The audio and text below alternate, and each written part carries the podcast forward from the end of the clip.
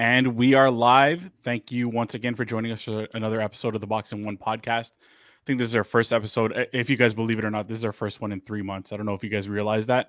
Um, but I'm Ron Salgado, joined by Azam Faruqi and Pramit Bose. On today's episode, we're going to be talking about uh, Fred VanVleet's All Star selection. Big news. Um, also, we're going to talk about the Raptors' 127 to 120 win against the Bulls. And uh, at the end, if you stick around, um, I, I, think we can talk a little bit about baseball since it's been a long time since we've talked. Uh, we've talked any baseball. I think our last episode was actually baseball, but I mean it's it's been three months, so we can talk about where we're at with uh, with, with some of the negotiations. Um, so before we move any further, play the intro.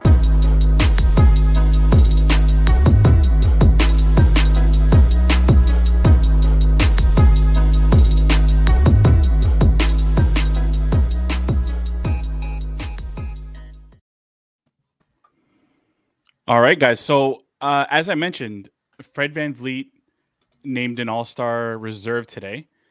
Uh, any any surprises? Did you guys think he was actually going to end up getting voted, or, or did you guys think he was going to be like a quote unquote snub? I thought he was going to get it. Absolutely, he's so well respected around the league. Um, he so plays so hard on defense. I think league. I don't know if he leads the league in total minutes, but he leads the league in minutes per game, which is very, which is respected by a lot of coaches in the era of load management. Uh, so respected by players. Uh, the analytics stand up. I mean, he plays B. I know, like LaMelo Ball. I think was the he ended up being snubbed, right? LaMelo. Yeah, that was the big one. That one, uh, Jaylen Brown um, who was the other name? There was a big man that I think was was on that list of uh, you know snubs. I can't remember who it was, but um, yeah. I mean, I'm looking at. I know that win shares isn't the be all end all, but Fred VanVleet has a uh, coming to tonight had a 5.3 win share. Um, LaMelo Ball had 3.9. Like LaMelo Ball is fantastic and could end up being a star, but he doesn't play the D that Fred brings. Like it, it, I mean, and I think even like with guys like, for example, like Chris Paul going to the NBA Finals last year, with like the respect that, although people tend to forget that what Lowry's doing in Miami, he did here all these years, but they're acting as if he's like a breakout player now down there. But I think there is a newfound sort of respect for that traditional point guard, point guard, whatever you want to call them, and Fred fits that mold. So um, the leadership qualities, the challenges the team has had this year. So yeah, I have. Uh, he sh- deserved to be there, and good on the league for sending him there. I, I had a I had a slight inkling that he was going to get uh, he was going to get snubbed, which I mean it, it would have been too bad. I, I, don't know that it necessarily would be the worst thing because he's been playing so many minutes, and I thought the rest would have been nice. But I mean, when you, when you look at his career progression, he went from being undrafted to in 2017 a G League champion, 2019 an NBA champion, um, 2021 most points scored by an undrafted player, uh, which was that 50 was it 56 point game, mm-hmm. um, mm-hmm.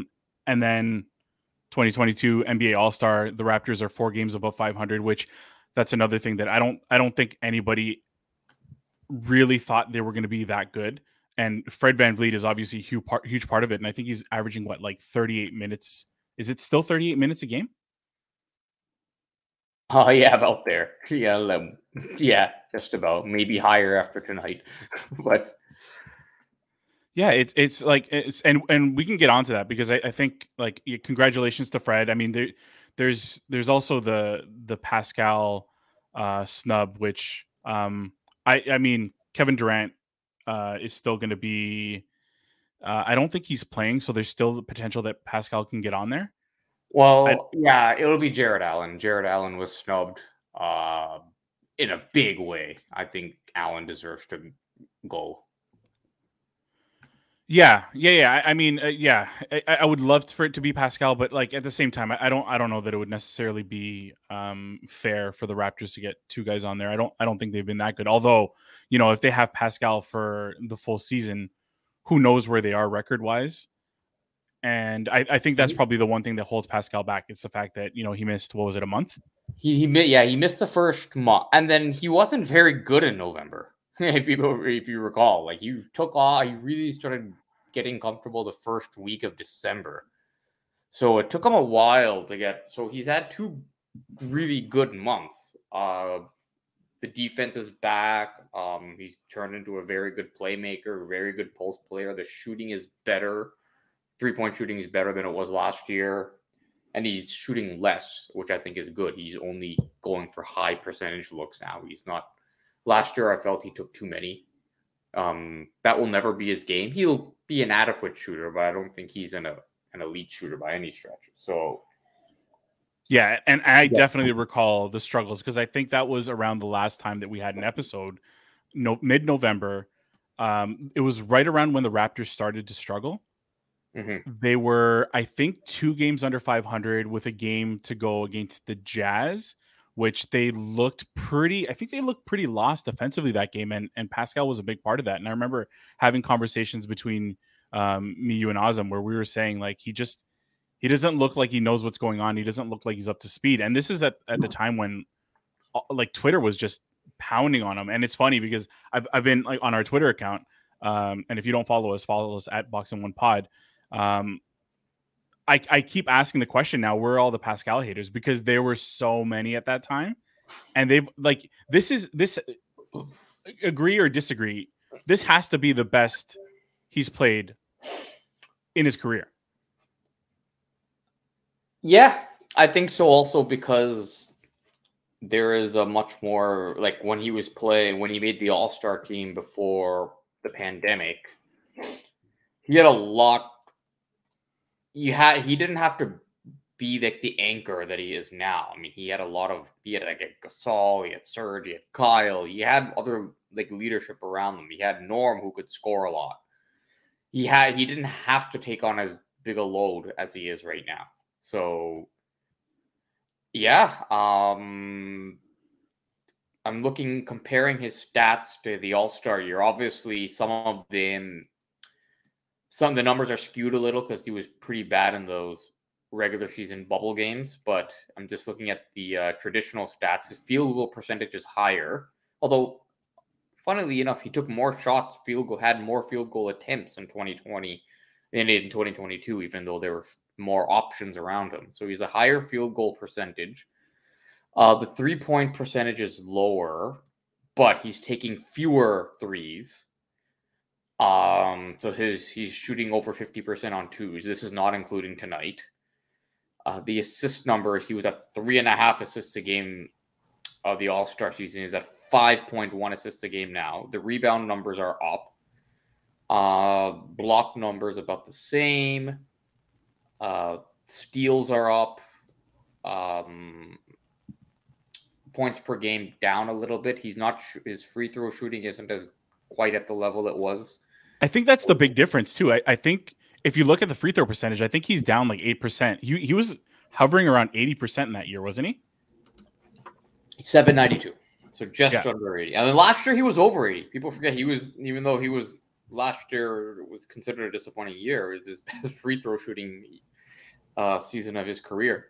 So he's doing well. I mean, and I it's, again, some of these numbers for this year are skewed because of the fact that like he had a pretty inconsistent November, and he's a lot smarter. He's getting at. He reads the game well on offense. Like he knows when to pass. He knows he's quick to make that decision. Okay, the double team is coming. I'm okay. I'm I'm moving the ball. Like he's just really come into his own. Like there is a there's a difference when you're a really and it's you can't quantify it, but when you're scoring points, but you're not necessarily in control of the game. Now he's in control of the game. Like he controls the tempo, the pace, everything goes through him. Um, whereas I think before a lot of like he had his, he relied more on his athleticism, the spin move that um the league started to obviously figure out. So he, he's added many more elements to his game. So and again, hard to quantify, but like two players can average 21 points a game. But it's one thing just to like have the ball like just run the floor, have somebody pass through the ball and get an easy layup versus now like the ball you hold onto the ball, the play goes through you, you create your own shot versus passing it out of double teams. So that's the difference between him two years ago and what he is now. Yeah, I, th- I think we started to see a little bit of it. Um, and I remember John Hollinger writing an article about him where, where he was he was starting to, and it was really early in the season. I think it was like eight games in, but we started to see like what he is doing now. Um, but I think what most people remember is how bad he was in the bubble last year, which was just a disaster. And everybody loves to joke about that spin move, which at that time seemed to be his only move, and he didn't have a counter. Um, but it's it, he's he's really started to look up. And and Azam, just to fill you in where we're at, since you got disconnected, some technical difficulties there. We're, we're just talking about Pascal and the snub, but I, I think um, we, we haven't talked about the game yet. So let's talk about the 127 120 win against the against the Chicago Bulls today. Um, so that puts us or I say us as if I'm on that team. I'm not on the team, obviously, but it puts the Raptors four games above 500. Awesome. How how did you expect this? Honestly, not a whole lot. I would have been happy if we were probably hovering or just flirting with 500 right about this time. Probably looking at the record, I would probably think I would have been happy with like a 22 28 record after 50 games or um, oh, especially with how Pascal was playing last year again. Um, obviously, obviously played a big role, but I'm I'm surprised. I, I really didn't think this would have, uh, you know, they would have been this good, this deep into the season. Um, I'm not okay. They're a little bit. I had them between 38 and 44 games this season, and they're a little bit above. I think they're on pace for about 44 and a half or 45 wins now.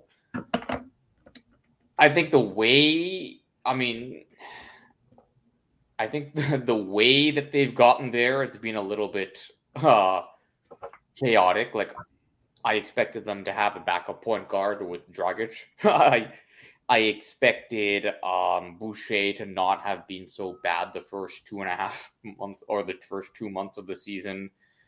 Um, we didn't expect. I mean, we knew it'd take time for Pascal to work his way back, but I didn't think he'd be as bad as he was at times in November either. So, like, it, and They've lost some games they should have won. They've won games they probably should have. Like, how do you lose to Detroit one night and then you go in to play Milwaukee with Giannis and beat them? Yeah. And a fairly, like, it was not a blowout, but it was a decisive win. It wasn't like, oh, they just got lucky or one guy got hurt. Like, and they've beaten some good teams recently. Now, these good teams haven't been at full strength either. But then again, the Raptors lost a few games early on when they weren't at full strength. So balances. I don't. I don't have. But they also won. They won a few games in December where they weren't. They were playing better teams who were sort of injury plagued a little bit, right? Yeah, they did. At so, the right uh, the beginning of like you know when they're starting to get on a bit of a run. Yeah, they they they did like uh, they've beaten Milwaukee twice without Giannis, but then they kind of validated those wins by beating them with Giannis. I mean, they've beaten Miami twice without Kyle Lowry, but Miami still on paper, even without Lowry, on paper is a better team than Toronto. Tonight's Bulls win. They had their top guys, but they didn't have Caruso and Ball and some of their uh, supporting players. So, but again, they've had a lot of these issues too. They haven't had their full team together. Like they they've had what something it's something like nine games with Trent, Siakam, VanVleet, OG, and Scotty. It's yeah. like a, it's something like ridiculously so. Eh, I mean, I they had the nine. Oh, they had the nine hundred five playing at one point, basically. Yeah, I mean, there's that one like Cleveland game, which was just a joke. Like, yeah. I think their most experienced guy on the floor was Yuta, but yeah, like, like. So let me can I ask a question? Chaotic. Go yeah, ahead. Go ahead.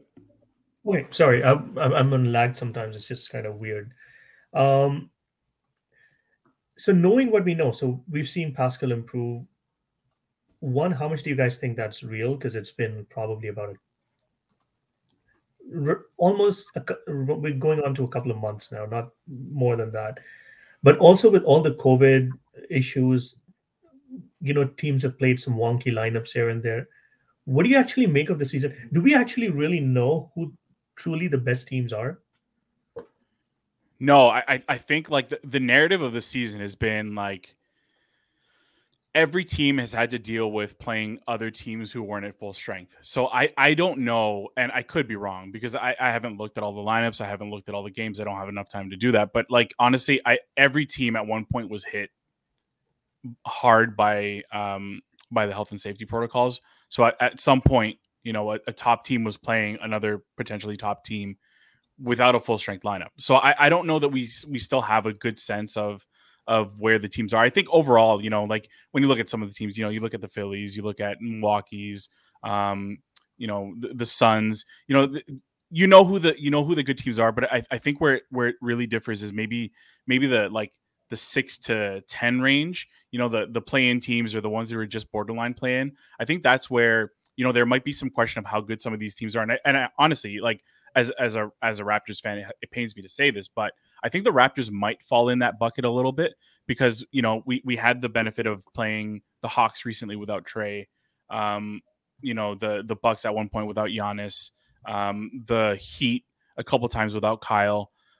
Yeah, we, we we were in the same boat at one time too, playing with like awful lineups. But I mean, to be honest with you, we, we still don't know best lineup against best lineup how good we actually stack up but but the one thing that I will say is uh, on the the Pascal question, this is absolutely real. Um, like Pramit and I, I know Pramit, you've you've said many times you've got tired of of defending him, eh, but you still knew that there was something there for whatever reason. We didn't know what it was. He just couldn't put it together, and now all of a sudden, it's all it's all rounding out, and like he's he's looking in top form. Yeah, I mean, here's the thing people forget. Look at what he was when they drafted him, and look at what he got to in a short period of time. You don't mm-hmm. get to that level if you are a scrub or you're not that good. And there is still that misconception in the NBA that just because you get the max deal, that makes you a top 10 player. It does not. It's the economics of the league that a lot of people still tend to forget. Yeah, okay, if you're when you get paid, you, there is that higher expectation on you, and rightfully so. And he did. He started off fine, and then he hit. I don't know what happened in during the first when the season was suspended during the first at the beginning of the pandemic, and then the bubble, and then. And last year he got off to a pretty bad start, but overall, like he was better in the second half. And then he got hit with COVID, but then he still ended up okay. Not a great season, not what you'd expect, but not as it wasn't the disaster that uh, when you look at the overall stats, what people people would have thought he was averaging 15 and that and like shooting less than 30, like 40 percent, but he wasn't that bad. Um, but it's real. He's figured it out. He works out of he trains in the Rico Hines camp, which is a very highly respected player development league.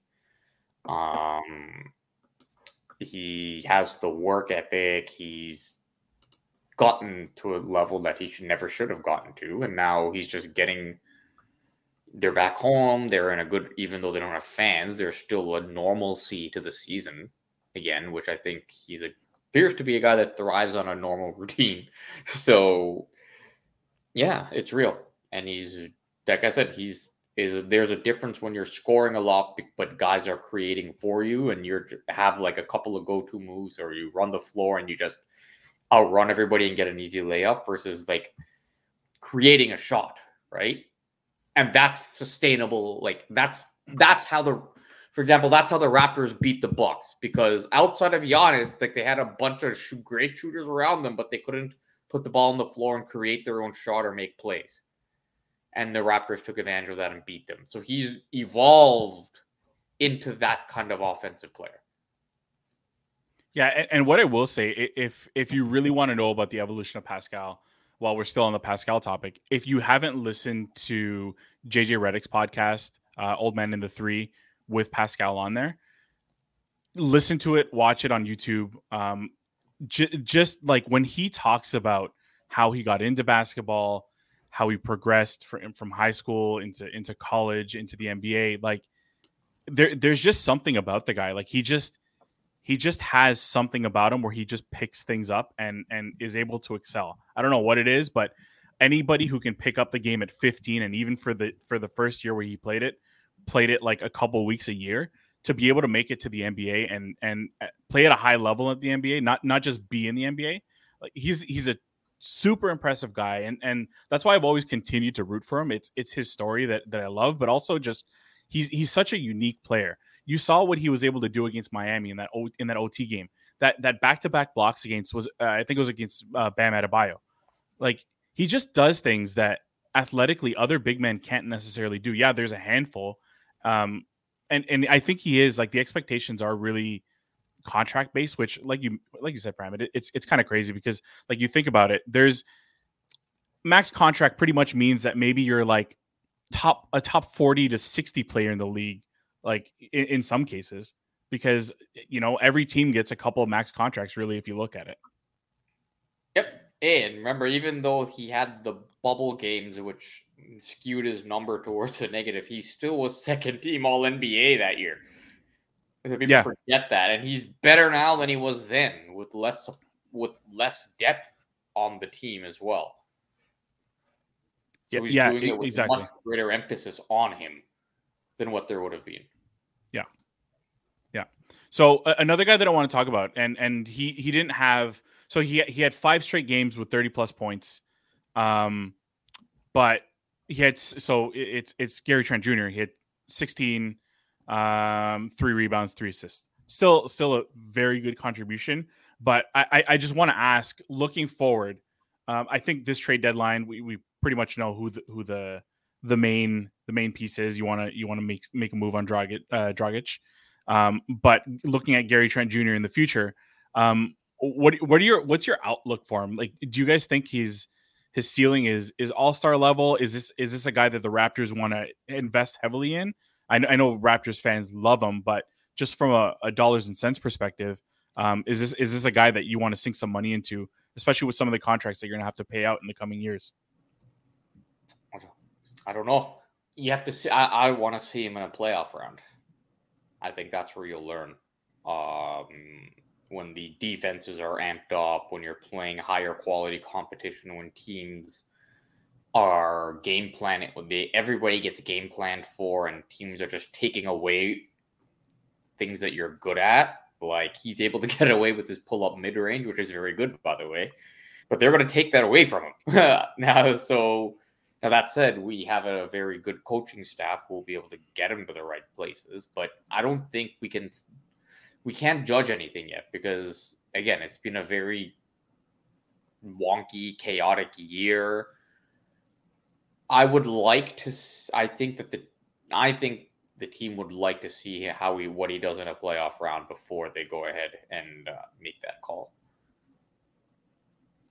Yeah, I don't, I don't think there's any urgency to do anything this uh, this deadline with him, right?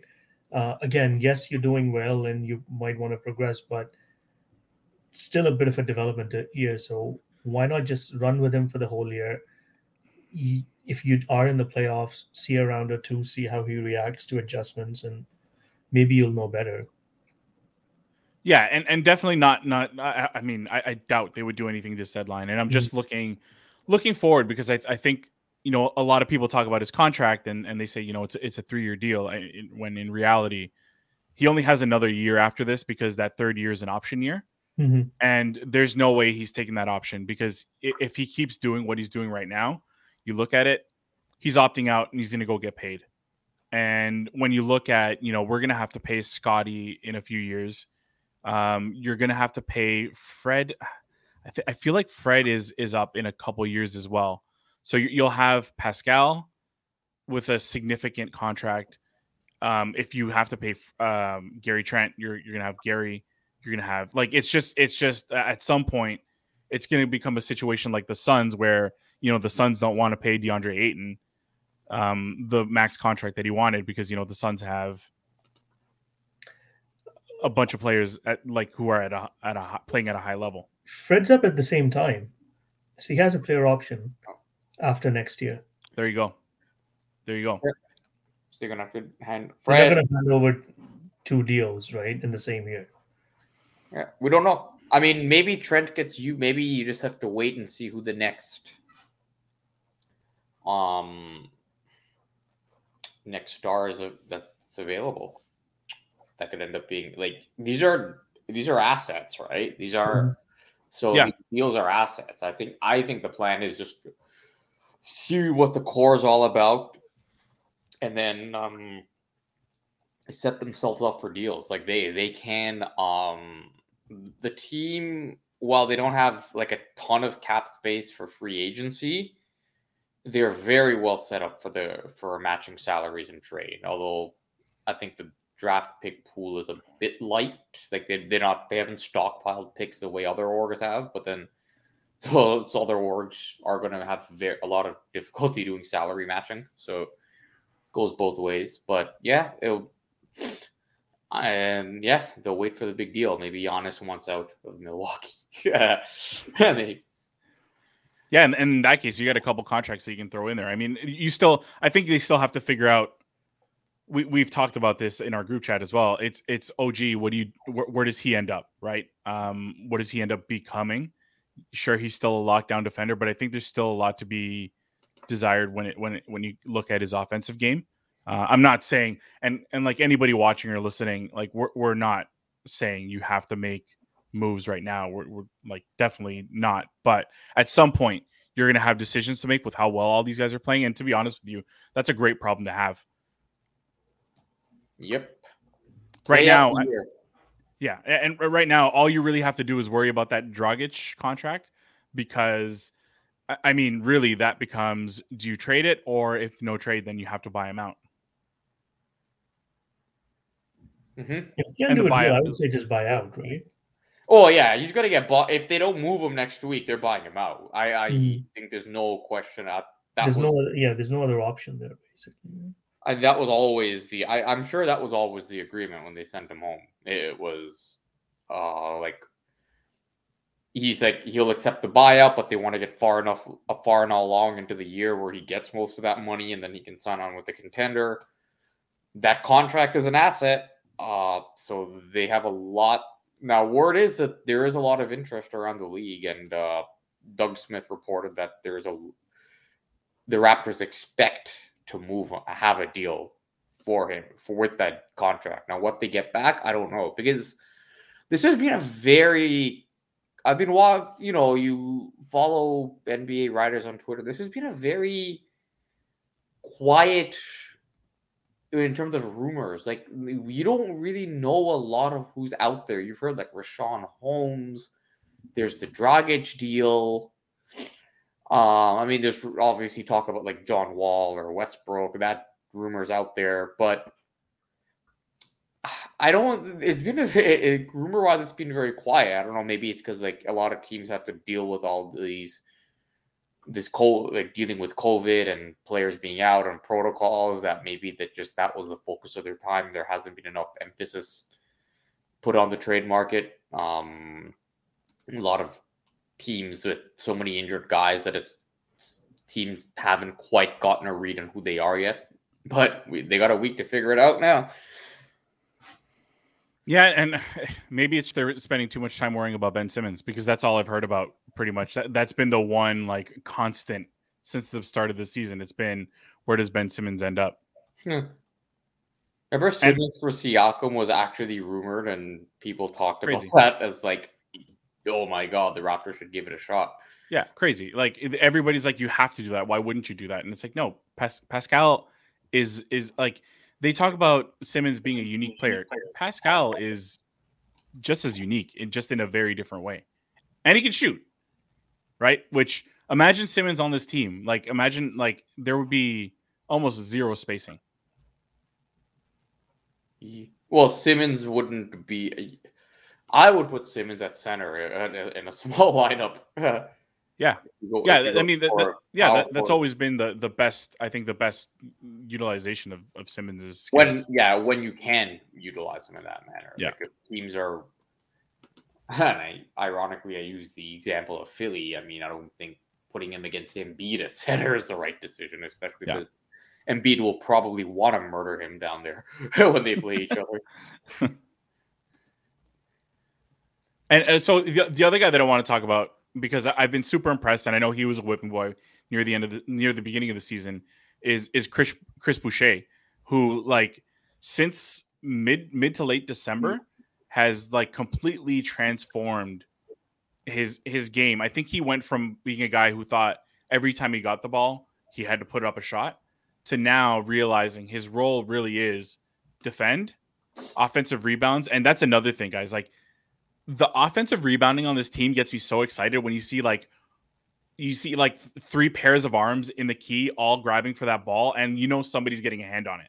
And Chris Boucher has he's he's like today he had 16 and 10. I don't know how many offensive boards he had, but he's been a beast lately. And I they, they mentioned it on the broadcast and Pramit, you mentioned this before. Watching the the Dennis Rodman tapes has to help. Mm-hmm. Oh yeah, Dennis Rodman was not the biggest guy. He was strong, but he wasn't like your classic seven footer. And yeah, Boucher, Five and yeah, December in 24 minutes, uh, averaged 7.8 rebounds. Uh, January averaging about 25, 46 a game, seven rebounds. Those are very good numbers. So yeah, he's come around now. I think he's going to be traded, and um, this is nothing like it's. I'm not. This isn't like oh Boucher hate or anything like that. It's that he's um what does he have an op is it a team option or player option for next year I think it might be a team option if I'm not mistaken, but I I'd, I'd have to check. yeah we should check that actually so um But- But it is a very movable contract, and I actually asked about that today on uh, that sports business classroom um, seminar that I was that I was telling you guys about, and like they they didn't answer it, but I, I'm really curious to see like how, what the interest is. actually let me uh i'll actually he there is no option for next year he's a ufa according to Spotrac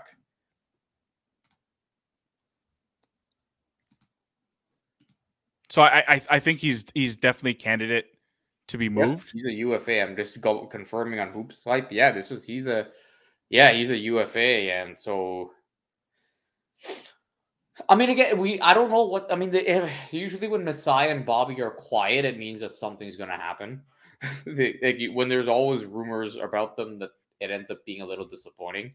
Like Yeah. last year's deadline, we all thought Lowry was gone, and they didn't do anything. But they moved Norm, and which turned out to be a steal. And um, the, and they made the smaller deals with Terence Davis and Matt Thomas. Uh, again, it's going to be is gonna he's playing really I mean Boucher is playing very well. A lot of teams would find value in a player like him. He's a, he's a very good role player. Um again, if he's packed if there is a guy available and I don't know who is, but like if they can fill out that center position, if they can get a very good guard, um and he's part of that package, you have to consider it. And I love the way he plays, but it's going to be very difficult again in a cap with a cap system to retain him when we just talked about the Trent situation um, and the other guys for next year. Yeah, as much as I would hate to see Boucher go, I think like that that contract would be would be very movable to get an asset back. Um, we we talked about the per, Poeltl possibility. Um, not that I don't I don't think the Spurs would actually want that, but we were I think we were just looking at dollar for dollar what would make most sense, and we came up with like the Malachi and and Boucher for Poeltl because that works out great for the Raptors. And th- these are the types Yeah. of trades that I think are always thrown out there on those uh, on those fan 590 call-in shows whenever they're talking about the Jays. It's like throw out throw out our, our, our worst guys to, to get in exchange for the the best guys from somewhere else. Ryan Goins for Mike Trout, right? Sure. exactly.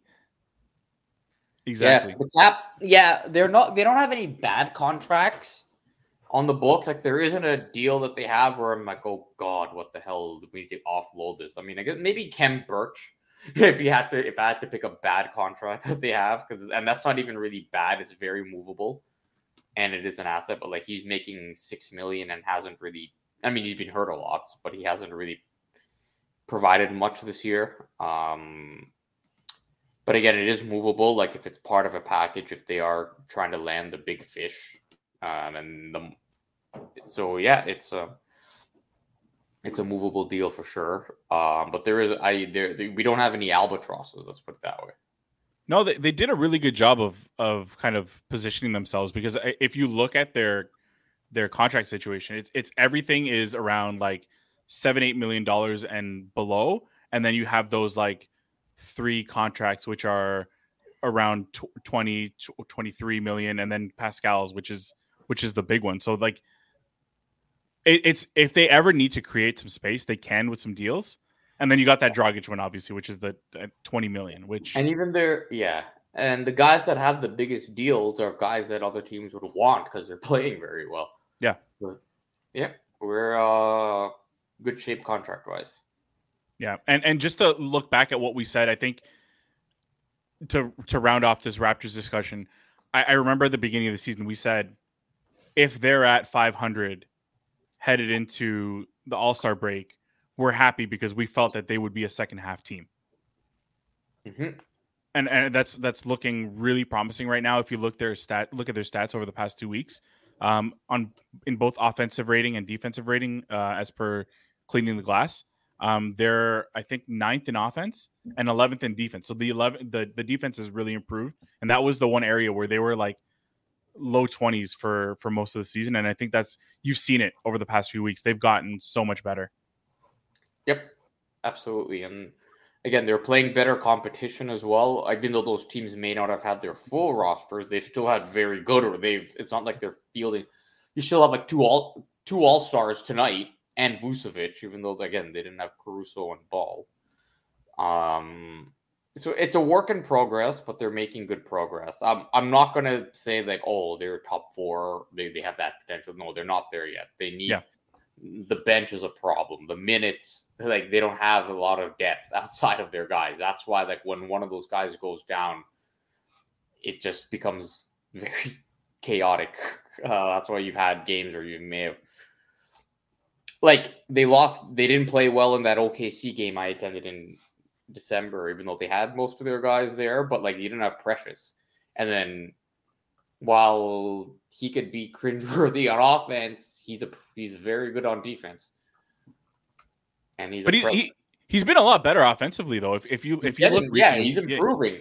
But yeah. there are times where like those hands are awful. Like today there was a game in the second quarter. He makes a really good move um puts up a floater and it just looks so bad and he was open and it just looked so bad coming out of his hand and it just it was a complete miss that's not the one that he airballed is it? No he didn't airball it. It hit the rim but it just like you couldn't have had a more high percentage shot for a player with his like a six nine guy in the paint where he just managed to um get free of his defender had plenty of space and all he had to do was just float it up and it just looks just so.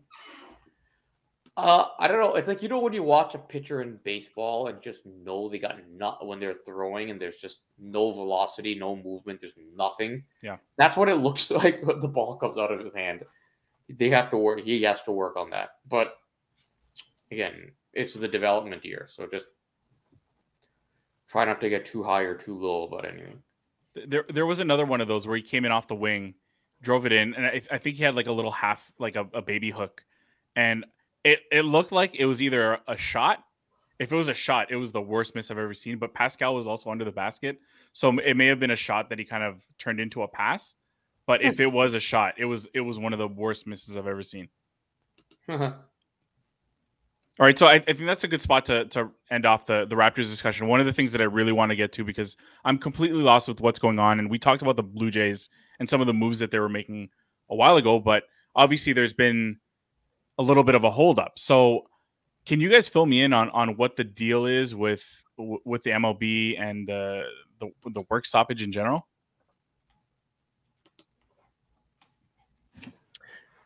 So for the longest of time, there really wasn't any movement going on since the lockout. Um, recently, things have started to gain some traction. Uh, the league came out with a proposal. Um, I think the PA countered as well. They're, f- I don't want to say they're further along. I don't still see, you know, we're going to have season's probably not going to start on time. Um, but uh, there are definitely some areas where you can see that there could be some convergence. There are some areas that are, you know, both sides are still wide apart. Um, league has made it known that uh, there's certain areas that are no-go areas uh, they don't want to discuss. So, for example, um, I think um, I think reducing free agency.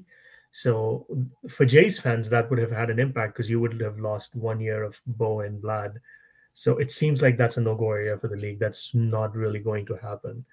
Um, the other thing that they're really not big on is uh, changing the Super Two Super Two eligibility.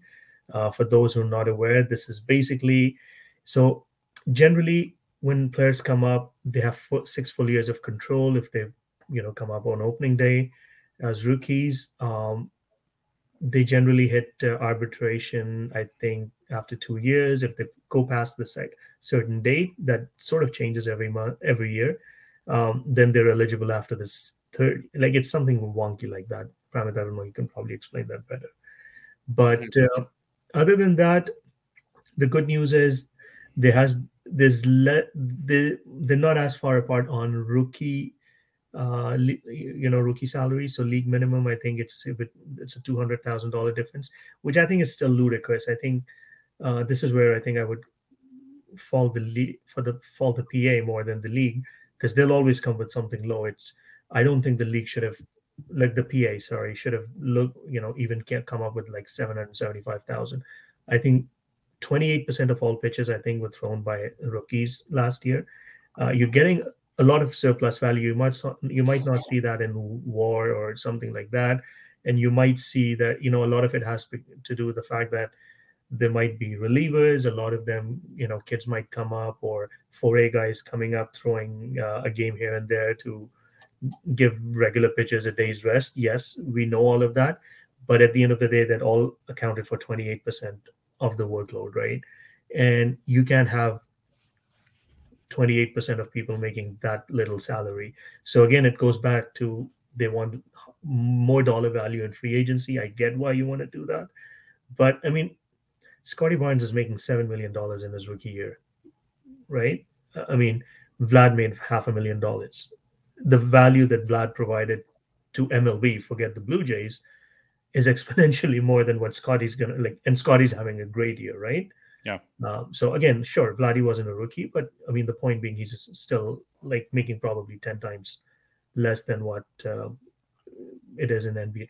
So again, I think there's still some fundamental issues with how PA approaches things, and I think that that's challenging. Um, I don't see a lot of coverage around that. Um, my opinions are slightly more contrary and different. I think PA is to blame as much as the league for this state we're in today because PA really doesn't look out for up and coming kids as much as probably they should. Is is there one main sticking point, or is it just like a bunch of things? There are a bunch of things, right? So the PA definitely wanted uh, in either an age-based free agency or you know reduce the number of years of control. They wanted again the arbitration date to change. Um, they do want to tie they want to relook at uh, the draft a little bit. It seems like the league has shown a little bit of openness to that, although they it's it's funny how they they're agreeing to it as well. It's like if we don't follow, then we should um, get uh, a draft pick as a reward. Um, but that's one. But the thing that l- the league is huge on is uh, they want an expanded playoff, and I think this is probably uh, the biggest chip that uh, the PA could play with because that is something um, the league wants at all costs. Obviously, there are more eyes during the playoffs. There's more money in the pot. Um, there, there, are a lot of benefits to it. EA though is concerned because, like, let's say for example, you're a team that's in a mid 80s win team, and you miss the playoffs, and but you said, "Hey, we're very close. Let's go out and spend money." if we have the and get a couple of players. The where the PA is concerned is that if more teams are getting in, owners will be less incentivized to spend money to get in because it'll be so much easier to get in. Mm-hmm. So their concern is that it, owners will pocket more revenue and then spend less money as a result of that because it's a it, it's like let's say the Jays had gotten in this year with 91 wins as they should have, and they didn't. Rogers could say, "Hey, you know what? What we don't need. We could. Oh, look, um, Semien and Ray left. Well, we don't need to replace. We could still, if we fall to 80 something wins, we could still probably get in with the development of our young guys. We don't need to give you the money to forget to get Gausman. So it's a little. It's uh that so as, as exciting as it could potentially be, I mean, there's pros and cons to it. There is a concern from that from the so, So that that's a fair concern, but it goes both ways, right? It cuts both ways. So you also have you also have teams who probably at around 84, 85 wins. And like if we spend a little, if we get a Semien type of a player of a Ray, we're in that conversation. We might want to go you know, we might want to pull the if trigger. you're at 84, 85 wins and you think you can get in it, with 88, you will spend. You may not even need 88 if you expand. Maybe 85 is enough. That's true. And then it's oh well, crap. oh, and everybody says the playoffs or baseball playoffs are the biggest crapshoot there is. So they'll owners can just say, "Hey, we don't need 88. We we can get in with 85." Have they said how much they want to expand it by? Is it like just an extra an extra couple of teams, or like do they want to do like a play in type of thing, like they like they did? Was it the um, that that was shortened COVID year, like that type of thing, or I think it's similar to that. Uh, from what I I don't I'm not totally familiar with it. I've only just read details, but I think it would be something similar to that COVID year. But that one, yeah, yeah I think I think they liked it I mean, it was a 60 game season. You had to do it. So, yeah. so it was a completely different. Um, and you had no fans, and like, so like you needed to make up that extra revenue and get those extra games. And but no, I I see the pros and cons to it. I think it. I mean, there's a lot of fans that have wanted an expanded playoff. I never been big on it because you're already at 162 games. Like it's one thing when with these other leagues when you have 82 games and you have to have those extra games to get that revenue in because you can't play every day. And just the more games you have, the bigger sample size you'll be able to differentiate the truly elite teams from just like mid-tier teams, right? Like when you have 82 games, you could have two really hot months and then be trashed for four months and still make the playoffs and not do anything. Or so you've more. I mean, this year was a bit of an anomaly because it really went down to the last, literally the last inning of the last game of the season to get to settle the playoffs. But there were a lot of good teams. But they, that's and with more teams getting in, we could have more weekends like that. But on the flip side is that you've already had six months where you've played pretty much every day. We most of the time you'll know. So you know what the funny thing that, that I find about this whole thing is that like being a soccer fan, the the season itself is the most important thing. I mean, MLS aside, MLS is different. It's it's very North American based, but in Europe, winning the season is what's most important, and it doesn't cheapen the like the the, the work that you do throughout the, the course of the entire season. Here, for whatever reason, we place so much importance on the playoffs, and I get it. The playoffs are a lot more fun because it's it's like higher stakes, but like baseball is already such a long season. You've done you've done your work over 162 games, and now what you're now what you're saying is that that means even less now because we're letting more teams into the playoffs. So you're right. So this, this there's a lot to unpack what, what you guys just said, and and I agree with you almost 99% of what you're saying. So first of all, what I think MLB's proposal is seven teams. So you have uh, so the idea is seven from each league yeah. uh, make the playoffs. So it's a 14 team playoff, not 16 like other groups. Uh, what you basically do is you have the best team with the best record have a bye, and then the other remaining two uh, division winners uh, and the top wild card they host wild card series, and then you have three teams progressing, and you have four, and then move on. And in an ideal world, for the very long period, longest of time, I was of the opinion that the length of a baseball season has a certain integrity to it, and it really differentiates good team from the bad. And you want, you don't want to dilute the value of a good season, right? Yeah. Like an 80 win team beating a 93 win team, like even this year, like 200 win teams played a one off game, right? Giants and the Dodgers. But there are a few things to consider. So, one is that this is not solving the problem. What's happening is once you know you're not making the playoffs, it's out of your reach, you are tanking. Good point. And that tank, tank nation, it's not one, two, three teams. It's like a lot of teams that start to tank because very soon you figure out you're not going to make the playoffs, right? Okay, last year was an anomaly in both leagues lots of 90 game winners, right? Like it was like really crazy. But even if you look at uh, uh, the 2019 season, you had like four or five teams in the AL that won 55 games or less, or less than 60 games. Um, so it wasn't. It, it doesn't make for a good sport either, right? Because now you have to watch these teams 162 times a year as well. So that's one. The second is the economics, the reality of economics, the world we live in. Less eyeballs in a regular season game, more eyeballs in a playoff game, which means you do need to bring that revenue, which is important.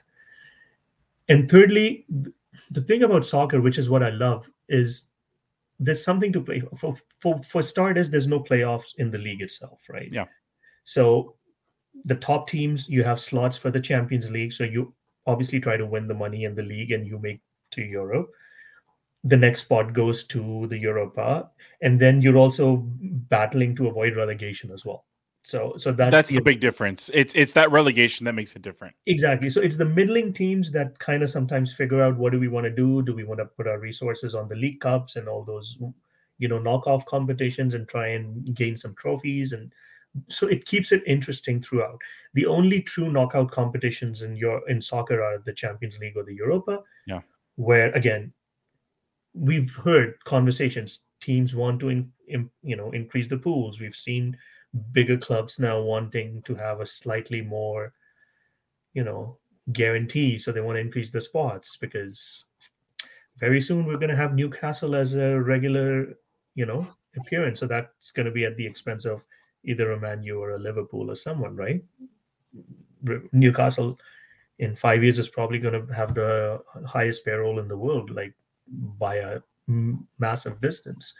So, so I mean, these things. Uh, so, in the playoff format, it, these things do come up in Europe as well. But I think that's the reality. That yes, the, the the length of the season is important, but how do you avoid tanking? Like, I'm a bit of a radical on the draft. I would actually penalize for tanking. You like the top ten picks should be protected. Bottom five record, you don't get like uh, like this is you could yeah you could put it's that unrealistic but you have to put some i like, agree that you need to have you need to disincentivize it. I still believe even with expanded playoffs teams would still tank. It just the period yeah, for sure. team tanks you may not it may not go on as long.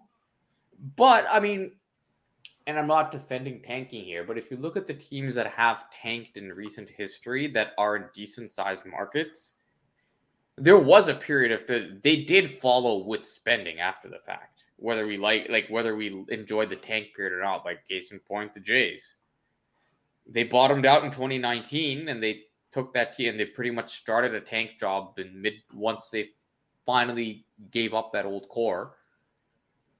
They did a they tanked um from mid 2018 and 2019 and then 2020 i mean they got in a 60 game season. They probably wouldn't have gotten in had it been with that roster over 162 games, and they probably would have tanked that year as well before going into free agency to spend. But most teams that did have did go through prolonged tanking did end up at some point spending money in free agency.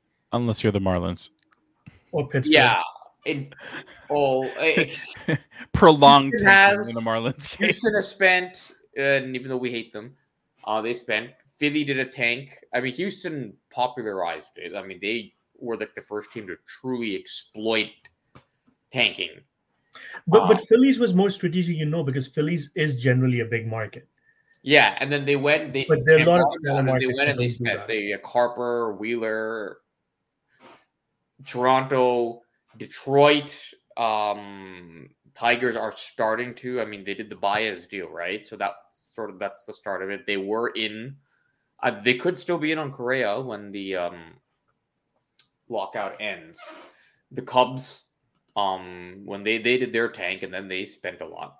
Uh, so the only way to really the economics are so screwed up in baseball because the truth is whenever when guys get to free agency such a late age that the back end of those deals are going to be bad. So unless you strike early or you just have a consistent good flow of younger players coming in two years from now we're probably going to be thinking okay how do they how do the jays offload george springer? But but I mean, t- t- to be honest with you though, like eh, I, I don't know that any league has actually figured it out because even like as as screwed up as the economics in baseball might be, the NBA never figured it out. Like they tr- they tried mm. to change it with the weighting of the of the lottery, but people still tank, not to the level of Philly, mind you, but like Yeah, because the NBA, it's all about the impact of a player. Like Yeah. if you get into that lottery where it's a really, if you can get an impact player, that can turn your franchise around quickly.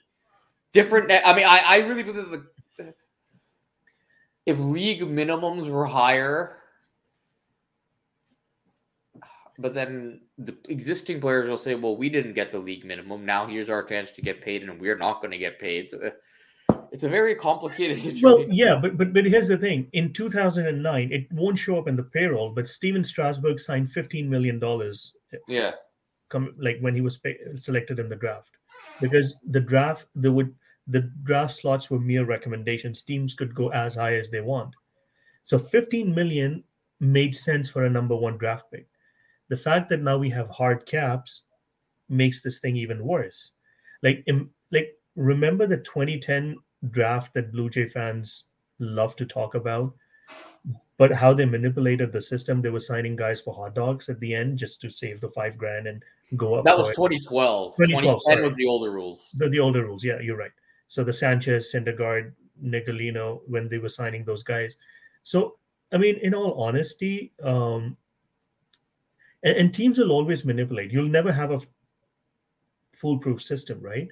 But what do you want to do? You want to structurally improve the system in a way that you're protecting. So if you know that the free agency is a no-no, you can reduce that. You know you're going to go there at, and at the like later. Why not try to get more out up front? hmm Oh yeah, ask- I don't know. I agree with that hundred percent. That and the especially now the way that we now know, like back in the day, I mean, now we value defense. We can quantify ba- defense and base running a lot more effectively, and even if a hit a player, young player comes up, I mean, other than the, the elite stars, I don't, well, even then, Vlad struggled his first couple years.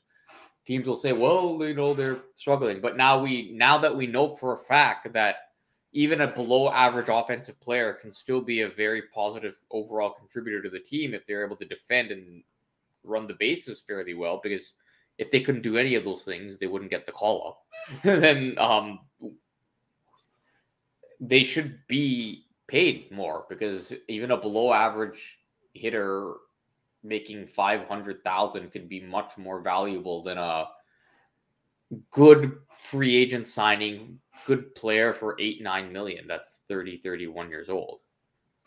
It's tough because i can even understand from the perspective of the players. Like if i'm a 31 year old player now and i'm in free agency or i'm going to let's just say i took a deal that bought out a few years of my free agency and i'm thinking that i'm going to get to free agency at age 33 where i have a chance at a even if it's a shorter term i have a chance at a big payday but if I see all these other young guys coming up and all of a sudden getting their pays bumped, that will impact my free agency payday because I had to work my way through the old system and was underpaid in the early parts of my career. So I'm now in a position to fight for myself.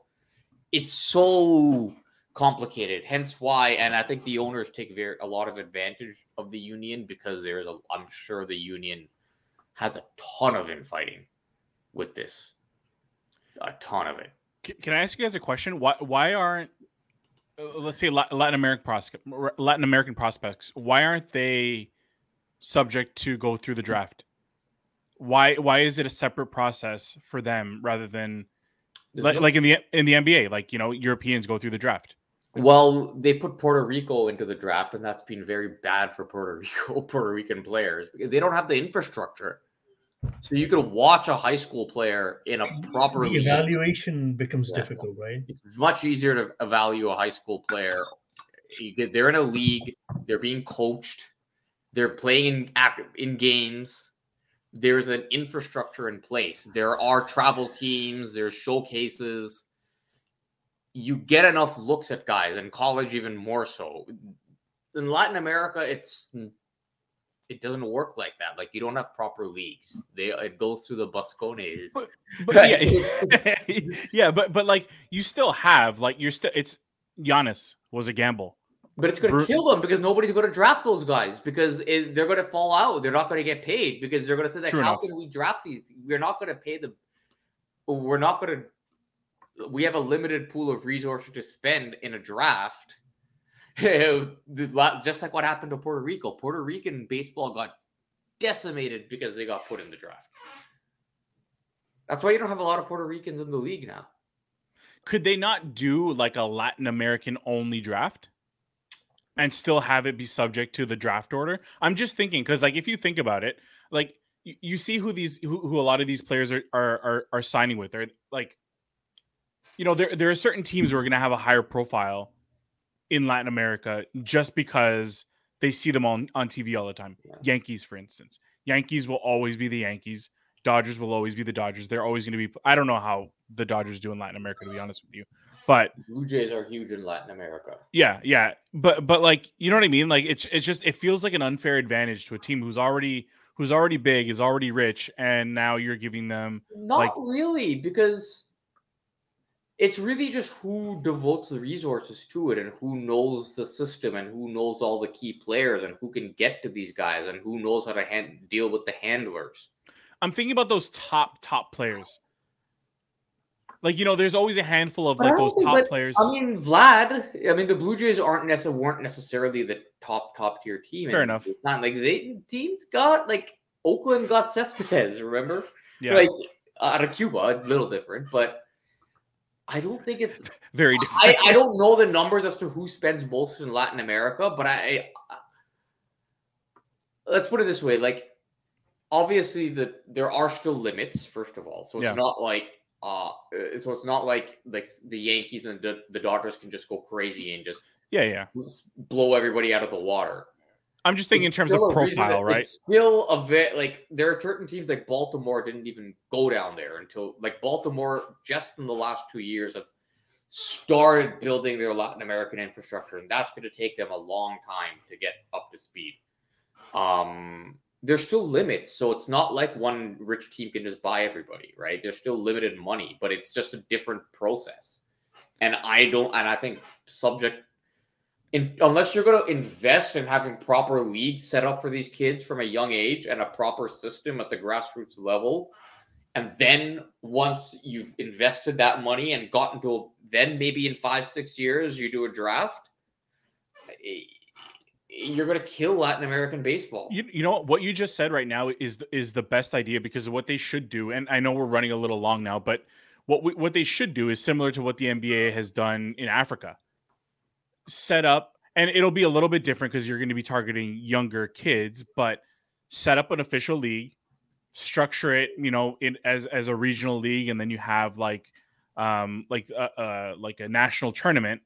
But this way, and and and this way, it looks less like you're like you're exploiting exploiting these kids and then just casting them aside because you, you can actually teach them things you know have have an educational component to it i don't know what it would cost and I don't know if the MLB has any appetite to do that, but really, you have to also remember the African players end up of, at some point they'll make their way to the states and play in college here, or they'll play in Europe. They'll get yeah. into the leagues where that are scouted. So you're gonna have to still get those players like into like junior colleges or high schools.